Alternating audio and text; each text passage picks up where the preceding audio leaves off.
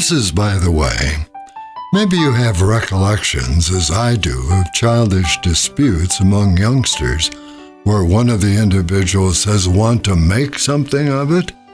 Fighting words. But not just among children, but among adults for a variety of reasons too, even though the words might change. In a totally different setting, God says, Yes, I do want to make something of it. I want to make something of those I have created, not to harm them, but to bless them. We can never make of ourselves all that we would like to be, but God can.